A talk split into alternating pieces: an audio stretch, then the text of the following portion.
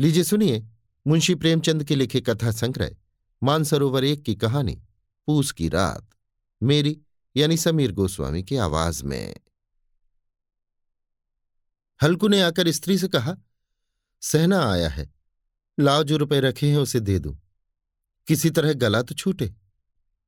मुन्नी झाड़ू लगा रही थी, पीछे फिरकर बोली, तीन ही तो रुपए हैं, दे दोगे तो कंबल कहाँ से आवेगा? माघ पूस की रात हार में कैसे कटेगी? उसे कह दो फ़सल पर दे देंगे, अभी नहीं। हल एक क्षण अनिश्चित दशा में खड़ा रहा। पूस सिर पर आ गया। कंबल के बिना हार में रात को वो किसी तरह नहीं जा सकता। मगर सहना मानेगा नहीं। घुड़कियाँ जमावेगा, गालियाँ देगा। बला से जाड़ों में मरेंगे। बला तो सिर से टल जाएगी। ये सोचता हुआ वो अपना भारी भरकम डील लिए हुए जो उसके नाम को झूठ सिद्ध करता था। स्त्री के समीप आ गया और खुशामद करके बोला, ला दे दे तो गला छूटे। कंबल के लिए कोई दूसरा उपाय सोचूँगा? मुन्नी उसके पास से दूर हट गई और आँखें तरेरती हुई बोली, कर चुके दूसरा उपाय। जरा सुनू तो कौन सा उपाय करोगे? कोई खैरात दे देगा कंबल। न जाने कितनी बाकी है जो किसी तरह चुकने ही नहीं आती। मैं कहती हूँ, तुम क्यों नहीं खेती छोड़ देते? मर मर कर काम करो, उपज हो तो बाकी दे दो। चलो, छुट्टी हुई। बाकी चुकाने के लिए ही तो हमारा जन्म हुआ है। पेट के लिए मजूरी करो। ऐसी खेती से बाज आए। मैं रुपए ना दूँगी ना दूँगी। हल्कू उदास होकर बोला तो क्या गाली खाऊं? मुन्नी ने तड़प कर कहा, गाली क्यों देगा? क्या उसका राज है? मगर ये कहने के साथ ही उसकी तनी हुई भौहें ढीली पड़ गईं। हल्कू के उस वाक्य में जो कठोर सत्य था, वो मानो एक भीषण जंतु की भांति उसे घूर रहा था। उसने जाकर आले पर से रुपए निकाले और लाकर हल्कू के हाथ पर रख दिए। फिर बोली, तुम छोड़ दो अब की से खेती।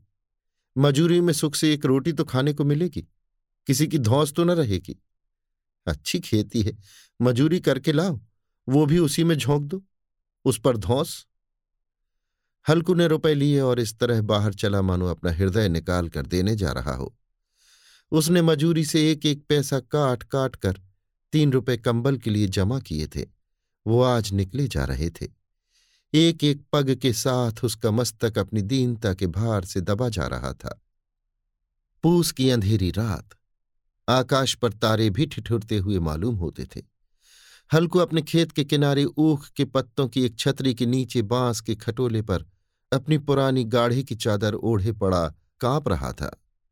खाट के नीचे उसका संगी कुत्ता जबरा पेट में मुँह डाले सर्दी से कूकू कर रहा था। दो में से एक को भी नींद न आती थी। हल्कू ने घुटनियों को गर्दन में चिपकाते हुए कहा, क्यों जबरा? जाड़ा लगता है। कहता तो था, घर में पुआल पर लेट रहे। तो यहाँ क्या लेने आए थे? अब खाओ ठंड, मैं क्या करूँ? जानते थे मैं यहाँ हलवा पूरी खाने आ रहा हूँ। दौड़े दौड़े आगे आगे चले आए। अब रो नानी के नाम को? जबरा ने पड़े पड़े दुम हिलाई और अपनी कुंकू को दीर्घ बनाता हुआ एक बार जमहाई लेकर चुप हो गया।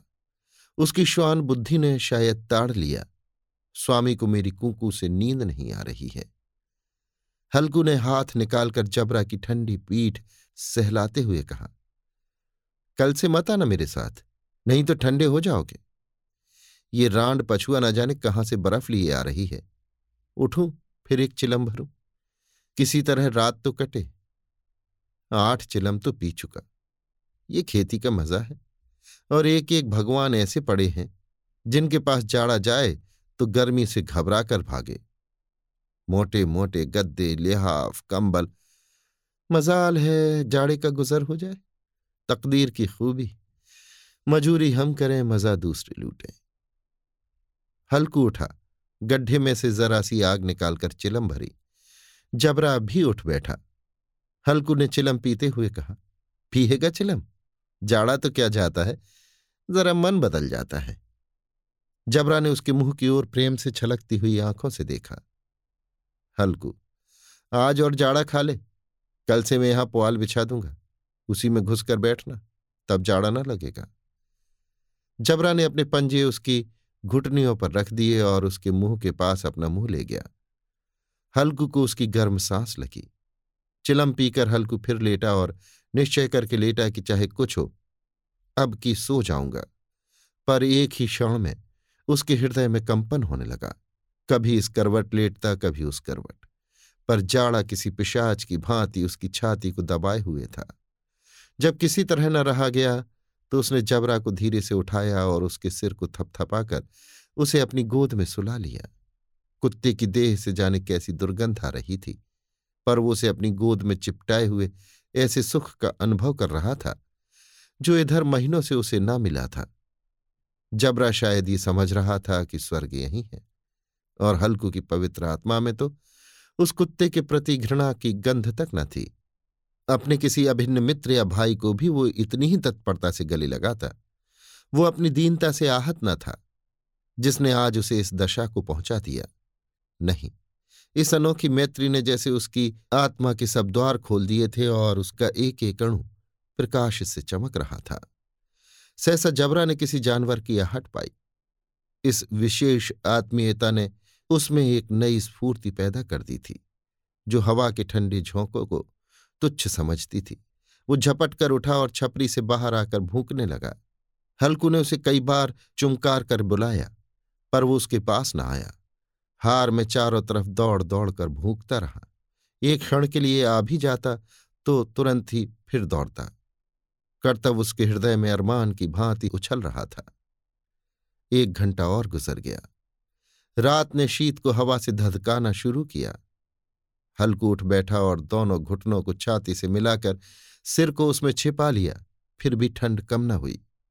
ऐसा जान पड़ता था, सारा रक्त जम गया है। धमनियों में रक्त की जगह हिम बह रहा है। उसने झुककर आकाश की ओर देखा। अभी कितनी ही रात बाकी है। सप्तऋषि अभी आकाश में आधे भी नहीं चढ़े। ऊपर आ जाएँगे तब कहीं सवेरा होगा। अभी पहर से ऊपर रात है। हल्कू के खेत से कोई एक गोली के टप्पे पर आमों का एक बाग था। पतझड़ शुरू हो गई थी। बाग में पत्तियों का ढेर लगा हुआ था। हल्कू ने सोचा, चलकर पत्तियाँ बटोरूं और उन्हें जलाकर खूब तापूं। रात को कोई मुझे पत्तियाँ बटोरते देखे तो समझे कोई भूत है। कौन जाने, कोई जानवर ही छिपा बैठा हो। मगर अब तो बैठ ही नहीं रहा जाता। उसने पास के अरहर के खेत में जाकर कई पौधे उखाड़ लिए और उनका एक झाड़ू बनाकर हाथ में सुलगता हुआ उपला लिए बगीचे की तरफ़ चला। जबरा ने उसे आते देखा तो पास आया और दुम हिलाने लगा। हल्कू ने कहा, अब तो नहीं रहा जाता जबरू। चलो बगीचे में पत्तियाँ बटोर कर तापें। टांठे हो जाएँगे तो फिर आकर सोएँगे। अभी तो बहुत रात है। जबरा ने कुंकू करके सहमति प्रकट की और आगे आगे बगीचे की ओर चला। बगीचे में खूब अंधेरा छाया हुआ था और अंधकार में निर्दय पवन पत्तियों को कुचलता हुआ चला जाता था। वृक्षों से ओस की बूंदें टप टप नीचे टपक रही थीं। एकाएक एक झोंका मेहंदी के फूलों की खुशबू लिए हुए आया। हल्कू ने कहा, कैसी अच्छी महक आई जबरू। तुम्हारी नाक में भी तो सुगंध आ रही है। जबरा को कहीं ज़मीन पर एक हड्डी पड़ी मिल गई थी। उसे चिंचोड़ रहा था। हल्कू ने आग ज़मीन पर रख दी और पत्तियाँ बटोरने लगा। जरा देर में पत्तियों का ढेर लग गया। हाथ ठिठुरे जाते थे, नंगे पाँव गले जाते थे और वो पत्तियों का पहाड़ खड़ा कर रहा था। इसी अलाव में वो ठंड को जलाकर भस्म कर देगा। थोड़ी देर में अलाव जल उठा। उसकी लौ ऊपर वाले वृक्ष की पत्तियों को छू छू कर भागने लगी। उस अस्थिर प्रकाश में बगीचे के विशाल वृक्ष ऐसे मालूम होते थे, मानो उस अथाह अंधकार को अपने सिरों पर संभाले हुए हों। अंधकार के उस अनंत सागर में ये प्रकाश एक नौका के समान हिलता मचलता हुआ जान पड़ता था। हल्कू अलाव के सामने बैठा आग ताप रहा था। एक क्षण में उसने दोहर उतार कर बगल में दबा ली, दोनों पाँव फैला दिए। मानो ठंड को ललकार रहा हो, तेरे जी में जो आए सुकर ठंड की असीम शक्ति पर विजय पाकर वो विजय गर्व को हृदय में छिपा न सकता था। उसने जबरा से कहा, क्यों जब्बर, अब ठंड नहीं लग रही है? जब्बर ने कुंकू करके मानो कहा, अब क्या ठंड लगती ही रहेगी? पहले ये उपाय न सूझा, नहीं इतनी ठंड क्यों खाते?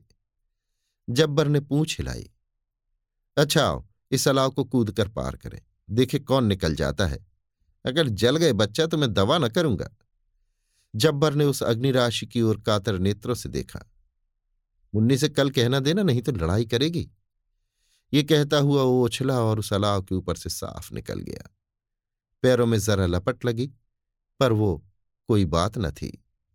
जबरा आगे के गिर्द घूमकर उसके पास आ खड़ा हुआ। हल्कू ने कहा, चलो चलो, इसकी सही नहीं। ऊपर से कूद कर आओ। वो फिर कूदा और अलाव के इस पार आ गया। पत्तियाँ जल चुकी थी। बगीचे में फिर अंधेरा छा गया। राख के नीचे कुछ कुछ आग बाकी थी, जो हवा का झोंका आ जाने पर जरा जाग उठती थी, पर एक क्षण में फिर आँखें बंद कर लेती थी। हल्कू ने फिर चादर ओढ़ ली और गर्म राख के पास बैठा हुआ एक गीत गुनगुनाने लगा। उसके बदन में गर्मी आ गई थी, पर ज्यो ज्यो शीत बढ़ती जाती थी, उसे आलस से दबाए लेता था। जबरा ज़ोर से भूख कर खेत की ओर भागा। हल्कू को ऐसा मालूम हुआ कि जानवरों का एक झुंड खेत में आया है। शायद नील गायों का झुंड था। उनके कूदने दौड़ने की आवाज़ें साफ़ कान में आ रही थीं। फिर ऐसा मालूम हुआ कि खेत में चर रही हैं। उनके चबाने की आवाज़ चरचर सुनाई देने लगी। उसने दिल में कहा, नहीं, जबरा के होते कोई जानवर खेत में नहीं आ सकता। नोच ही डाले। मुझे भ्रम हो रहा है। कहा अब तो कुछ सुनाई नहीं देता। मुझे भी कैसा धोखा हुआ। उसने ज़ोर से आवाज़ लगाई, जबरा जबरा जबरा भूखता रहा, उसके पास ना आया। फिर खेत के चले जाने की आहट मिली। अब वो अपने को धोखा न दे सका। उसे अपनी जगह से हिलना जहर लग रहा था। कैसा दंदाया हुआ था। इस जाड़े पाले में खेत में जाना, जानवरों के पीछे दौड़ना असह जान पड़ा। वो अपनी जगह से न हिला। उसने ज़ोर से आवाज़ लगाई, लिहो लिहो लिहो। जबरा फिर भूख उठा। जानवर खेत चल रहे थे। फ़सल तैयार है। कैसी अच्छी खेती थी, पर ये दुष्ट जानवर उसका सर्वनाश किए डालते हैं। हल्कू पक्का इरादा करके उठा और दो तीन कदम चला, पर एक हवा का ऐसा ठंडा, चुभने वाला, बिच्छू के डंक का सा झोंका लगा कि वो फिर बुझते हुए अलाव के पास आ बैठा और राख को कुरेद कर अपनी ठंडी देह को गरमाने लगा। जबरा अपना गला फाड़े डालता था। नील गायें खेत का सफाया किए डालती थी और हल्कू, गर्म राख के पास शांत बैठा हुआ था। अकर्मण्यता ने रस्सियों की भांति उसे चारों तरफ़ से जकड़ रखा था। उसी राख के पास गर्म ज़मीन पर वो चादर ओढ़कर सो गया।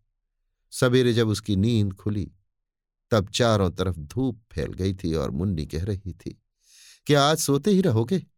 तुम्हें आकर रम गए और उधर सारा खेत चौपट हो गया। हल्कू ने उठकर कहा, क्या तू खेत से होकर आ रही है? मुन्नी बोली, हाँ, सारा खेत सत्यानाश हो गया। भला ऐसा भी कोई सोता है? तुम्हारे यहाँ मड़ैया डालने से क्या हुआ? हल्कू ने बहाना किया, मैं मरते मरते बचा तुझे अपने खेत की पड़ी है। पेट में ऐसा दर्द हुआ कि मैं ही जानता हूँ। दोनों फिर खेत की डांड पर आए। देखा सारा खेत रौंदा पड़ा हुआ है और जबरा मड़ैया के नीचे चित लेटा है, मानो प्राण ही ना हो। दोनों खेत की दशा देख रहे थे। मुन्नी के मुख पर उदासी छाई थी, पर हल्कू प्रसन्न था। मुन्नी ने चिंतित होकर कहा, अब मजूरी करके मालगुजारी करनी पड़ेगी। हल्कू ने प्रसन्न मुख से कहा, रात को ठंड में यहाँ सोना तो न पड़ेगा। अभी आप सुन रहे थे मुंशी प्रेमचंद के लिखे कथा संग्रह, मानसरोवर एक की कहानी पूस की रात। मेरी यानी समीर गोस्वामी की आवाज़ में। लीजिए सुनिए मुंशी प्रेमचंद के लिखे कथा संग्रह, मानसरोवर एक की कहानी पूस की रात। मेरी यानी समीर गोस्वामी की आवाज़ में।